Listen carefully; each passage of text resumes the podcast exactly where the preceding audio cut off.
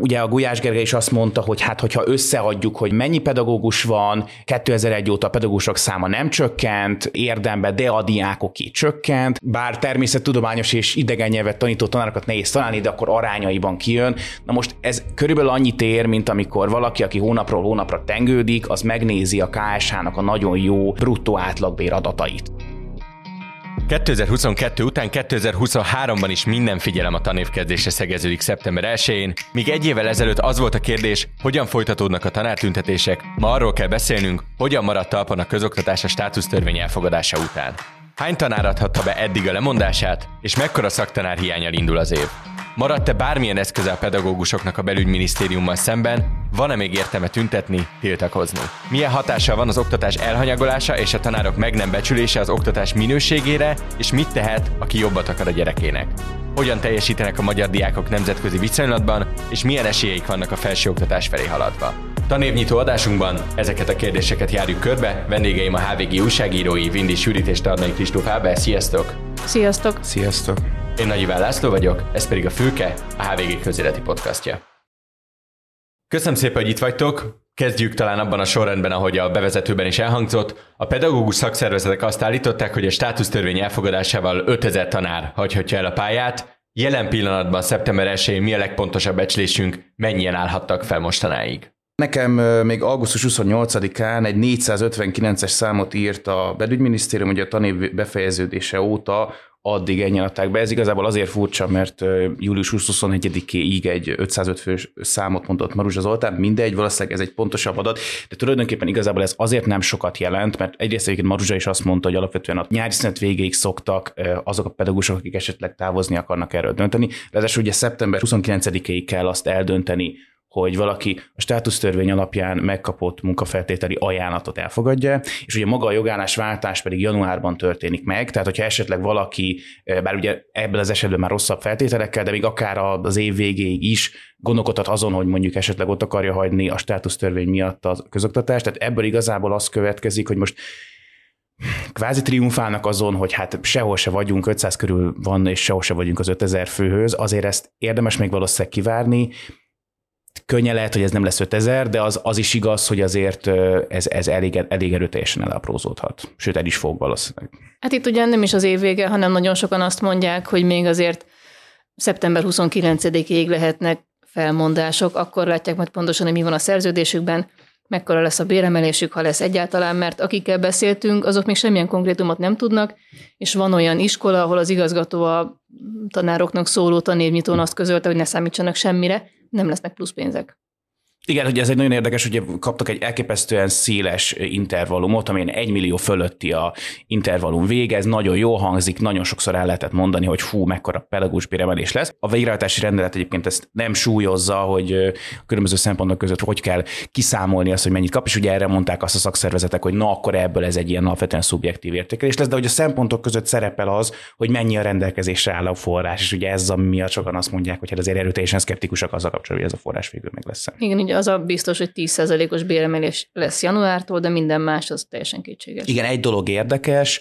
Továbbá is... naív kérdés, hogy ez a 10%-os béremelés, ez, ez így ennyi, tehát nincs semmi, hogy infláció követés meg akármi, tehát ez a 10% ez, amit kapnak hát, a tanárok egy... az elmúlt egy év fényében is. Utána lesz még egy, meg Maruzsa Zoltán ígért egy újabbat esetleg, de ugye Brüsszelre szoktak mutogatni, hogy nem jön a pénz, nem tudnak nagyobbat emelni, de mondom, tehát tényleg ez itt a legérdekesebb benne, hogy Ma beszéltem egy igazgatóval, aki semmit nem tudott mondani arra, hogy mekkora keret lesz az ilyen extrákra, vagy hogy lesz-e keret egyáltalán.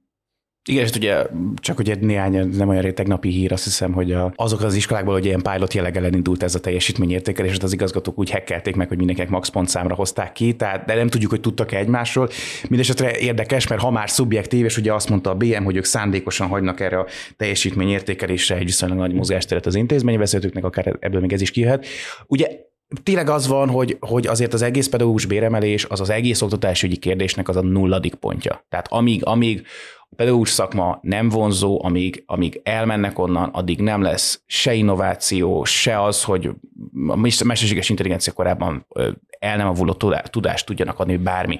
De hogy ugye tényleg, hogy annyira beakadt a lemez, tényleg hónapok óta ugyanaz megy, Brüsszelre hivatkoznak, hogy elmondja Gulyás Gergely körülbelül mindegyik kormányinfón, hogy ő megkéri a baloldali LP képviselőket, hogy ne akadályozzák a pedagógusok béremelését, mint hogyha tényleg ez így működne, hogy az ő néhány szavazatukon múlik az, hogy egy évtizedes jogállamisági dolog most ráulott a kormányra. Tehát, hogy van ez az ígérgetés nagyon egy számokkal. Egy dolog érdekes még, hogy szerdán jött ki a státusztörvény végrehajtási rendelete két nappal a tanévkezdés előtt, ez önmagában izgalmas, és ami benne van, hogy januártól ugye a kezdő gyakornok szintű pedagógusoknak 440 ezer lesz ugye bruttóban a minimum fizetése, és ez csak azért érdekes, mert az is szerepel itt, hogy senki másnak nem lehet ennél kevesebb, csak ugye volt ezzel kapcsolatban egy kis kavarodás, hogy először úgy tűnt, hogy a gyakornokok többet keresetnek majd, mint a pedagógus 1 és pedagógus 2 kategóriában dolgozók. Ezt végül korrigálták, tehát szeptember vagy januártól lesz ez a 440 ezer, és akkor ez a PED 1 PED 2-re ugyanez vonatkozik, tehát nem fog a gyakornok többet keresni, mint aki már ott dolgozik évek óta. Csak nem keresnek sokkal többet, és van olyan nem. igazgató, aki szerint emiatt óriási feszültségek lesznek a tantestületen belül. Ugye azt tisztáztuk, hogy azt a számot nehéz követni, hogy mennyien és miért állnak fel jelenleg az oktatásból, és még ennyire nehezen követhető az, hogy valójában mennyi tanár hiányozhat ebből a rendszerből. Tudnátok ez zanzásítani azt, hogy nagyjából milyen állítások vannak ezekkel a számokkal kapcsolatban, ezekkel a becslésekkel kapcsolatban, és hogy ti ezek alapján hova tennétek, hogy reálisan mennyi pedagógus kellene Magyarországon ahhoz bekerüljön a rendszerbe, hogy valamilyen fenntartható működést el lehessen érni? Hát ez tényleg egy számháború. A kormány azt mondja, hogy nincsen pedagógus hiány. Egy igazgató, akivel pénteken beszéltem, az azt mondja, hogy erről nem is érdemes beszélni, hiszen ez egy állandó probléma, tehát egy tök fölösleges egyetlen vitát nyitni róla.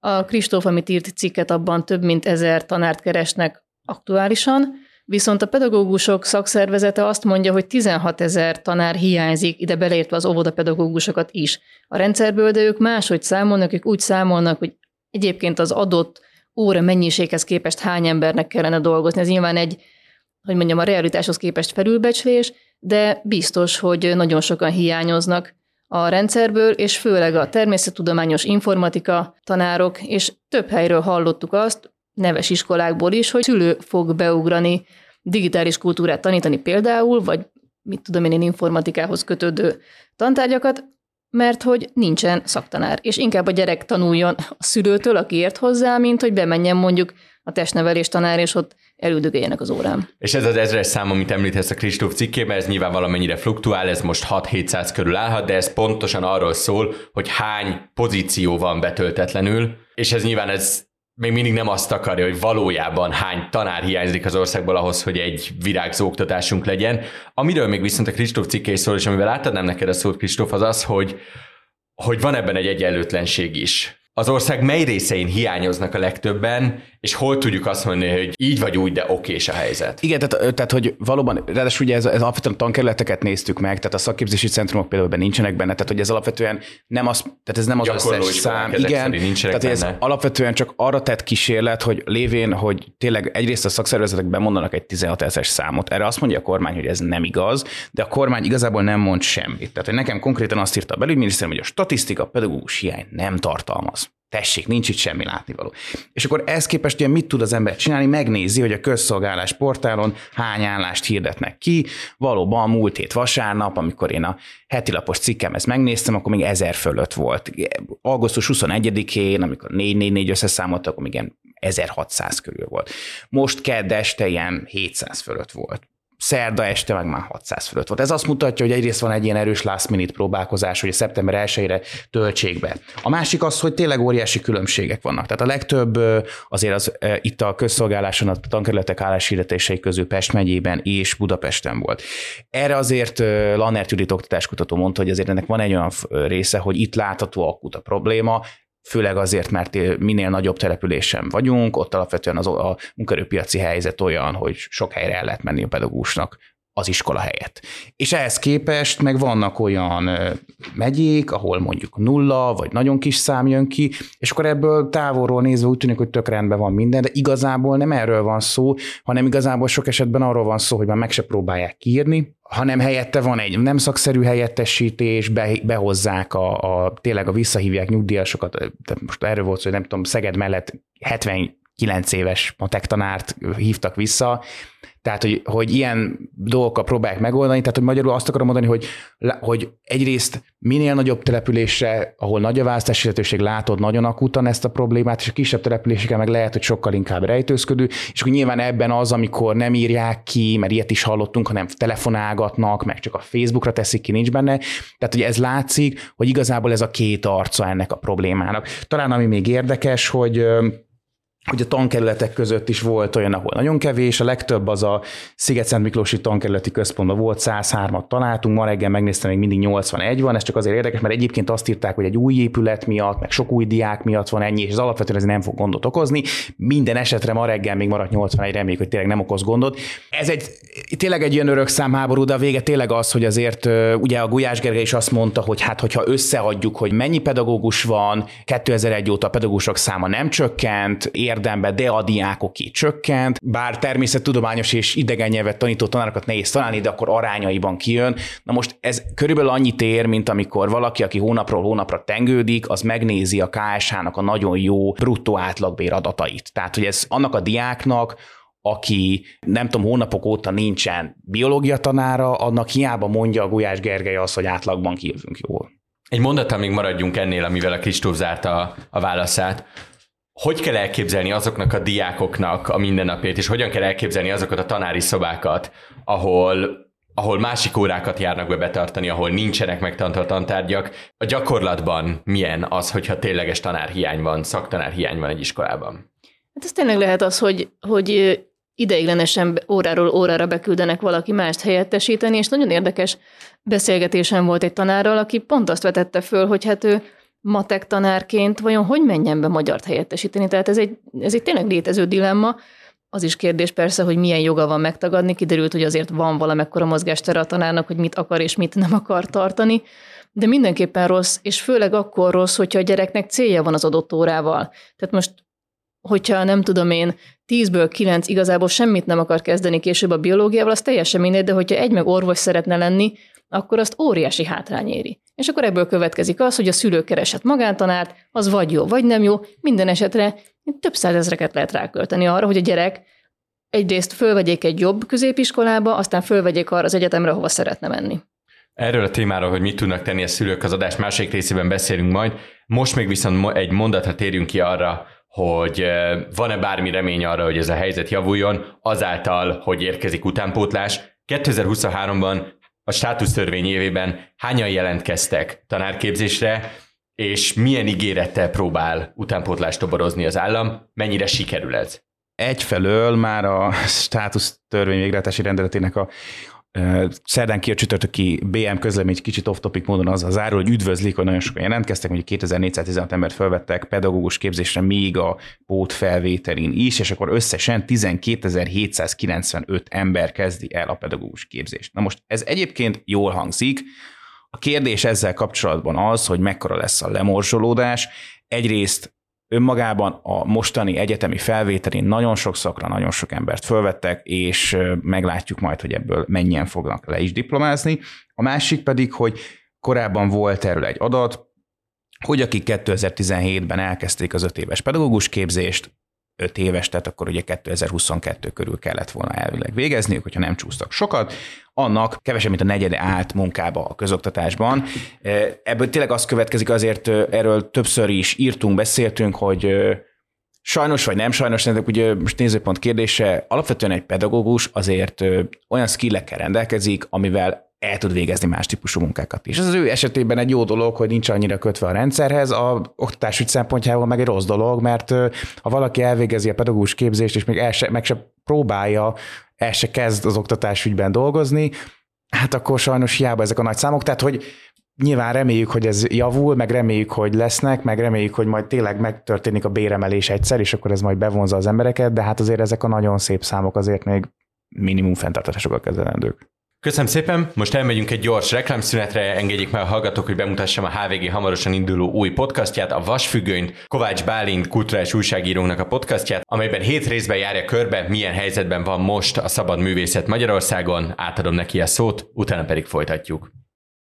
Az elmúlt években, ahogy oly sok minden, a kultúra is legtöbbször politikai kontextusban jelent meg a hírekben. De hogy egyre inkább a közéleti kérdések kerülnek a színpadra, annál kevesebb szó esik arról, mi történik a közönséget a művészektor elválasztó vasfüggöny mögött. A HVG új podcastjében pont ide utazunk. A Vasfüggönyben országszerte ismert alkotópárosokkal beszélgetünk minden második héten, kezdve színészektől, színházi rendezőktől és filmkészítőktől, zenészeken, írókon és képzőművészeken át egészen a művészetoktatókig, hogy megtudjuk, mit jelent a szabad és független művészet a mai Magyarországon.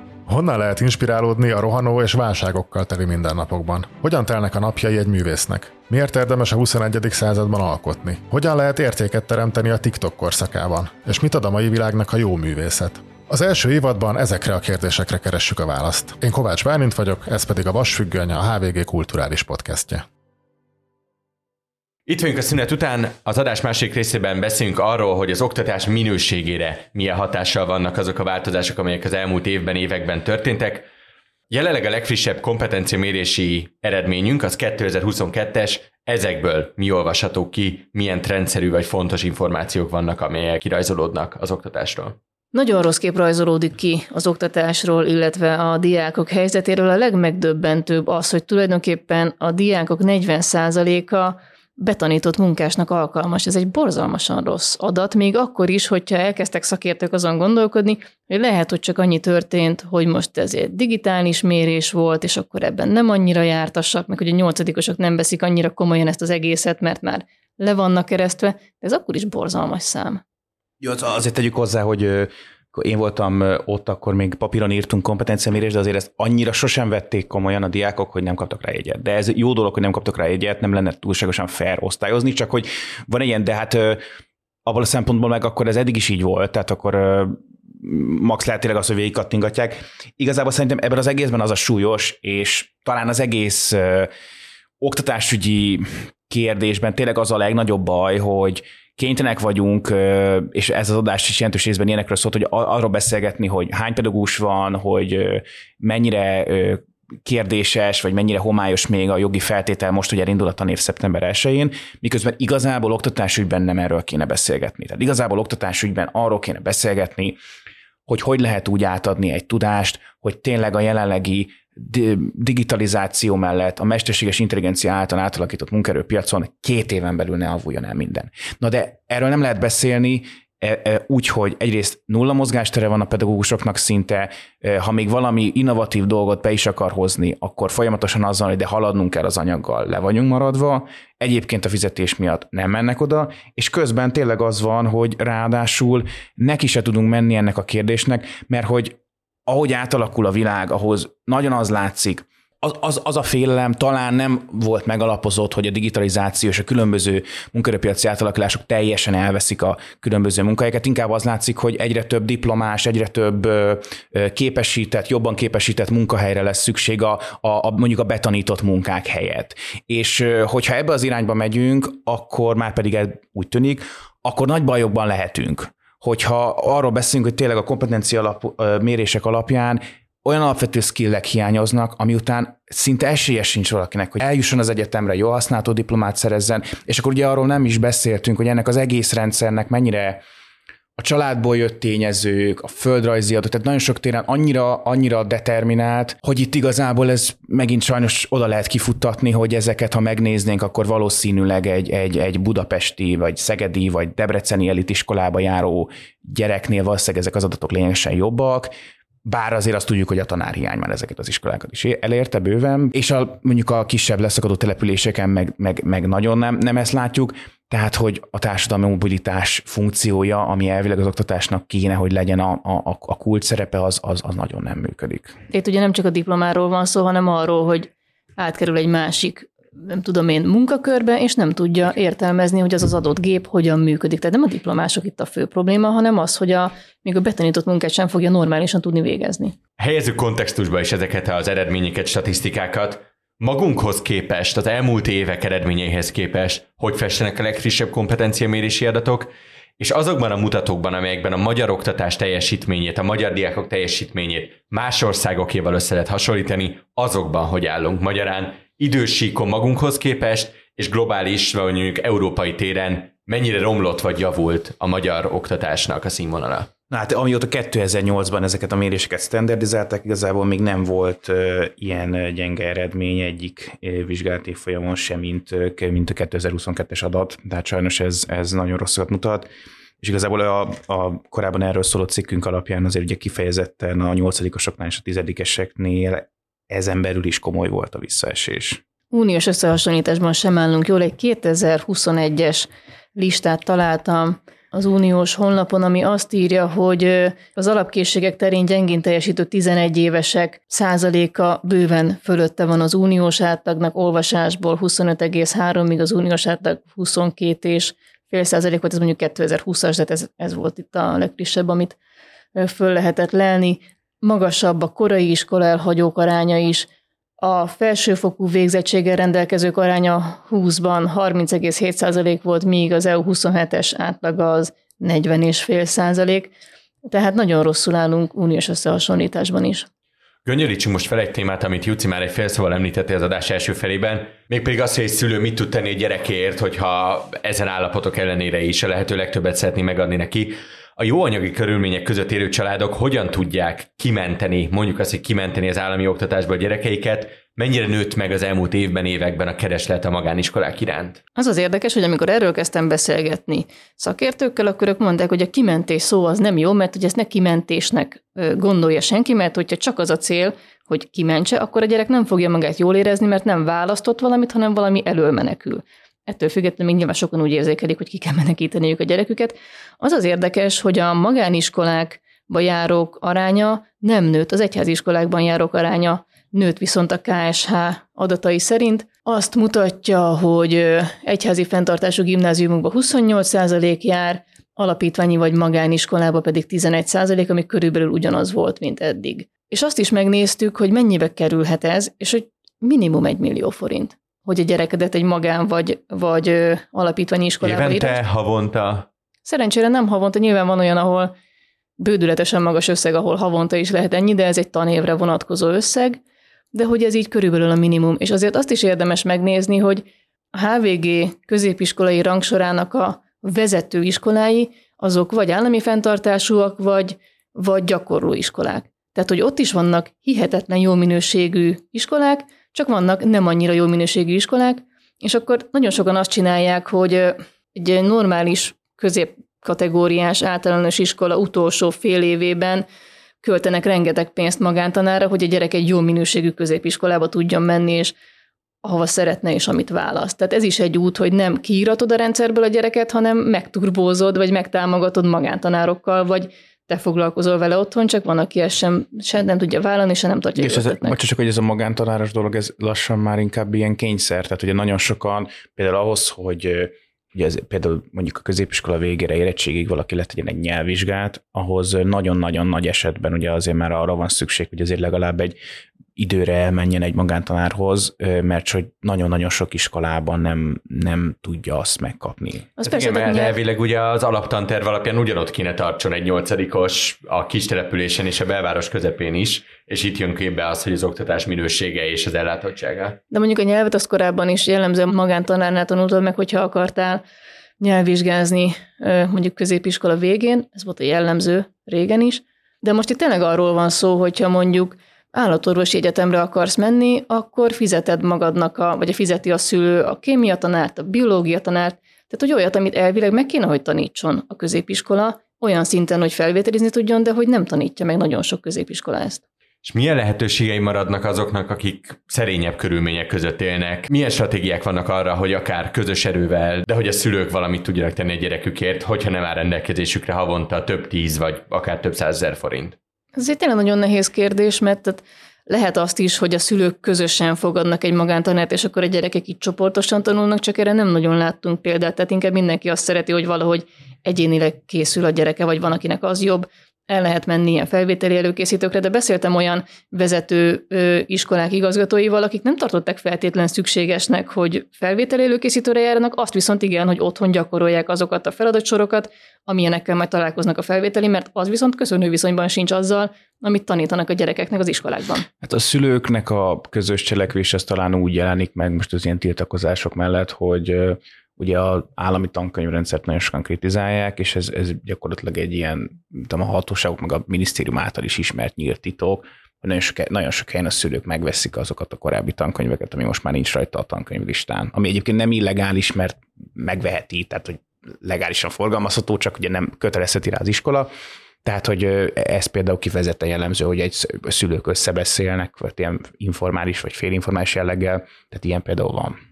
És de azt sem szabad egyébként elfelejteni, hogy nagyon sok szülőnek viszont tökéletesen jó ez a helyzet, ami van. Tehát, hogy legyen a gyerekem valahol, amíg én dolgozom, és ezt is már a hivatkozott Lanner Judit mondta, Igen.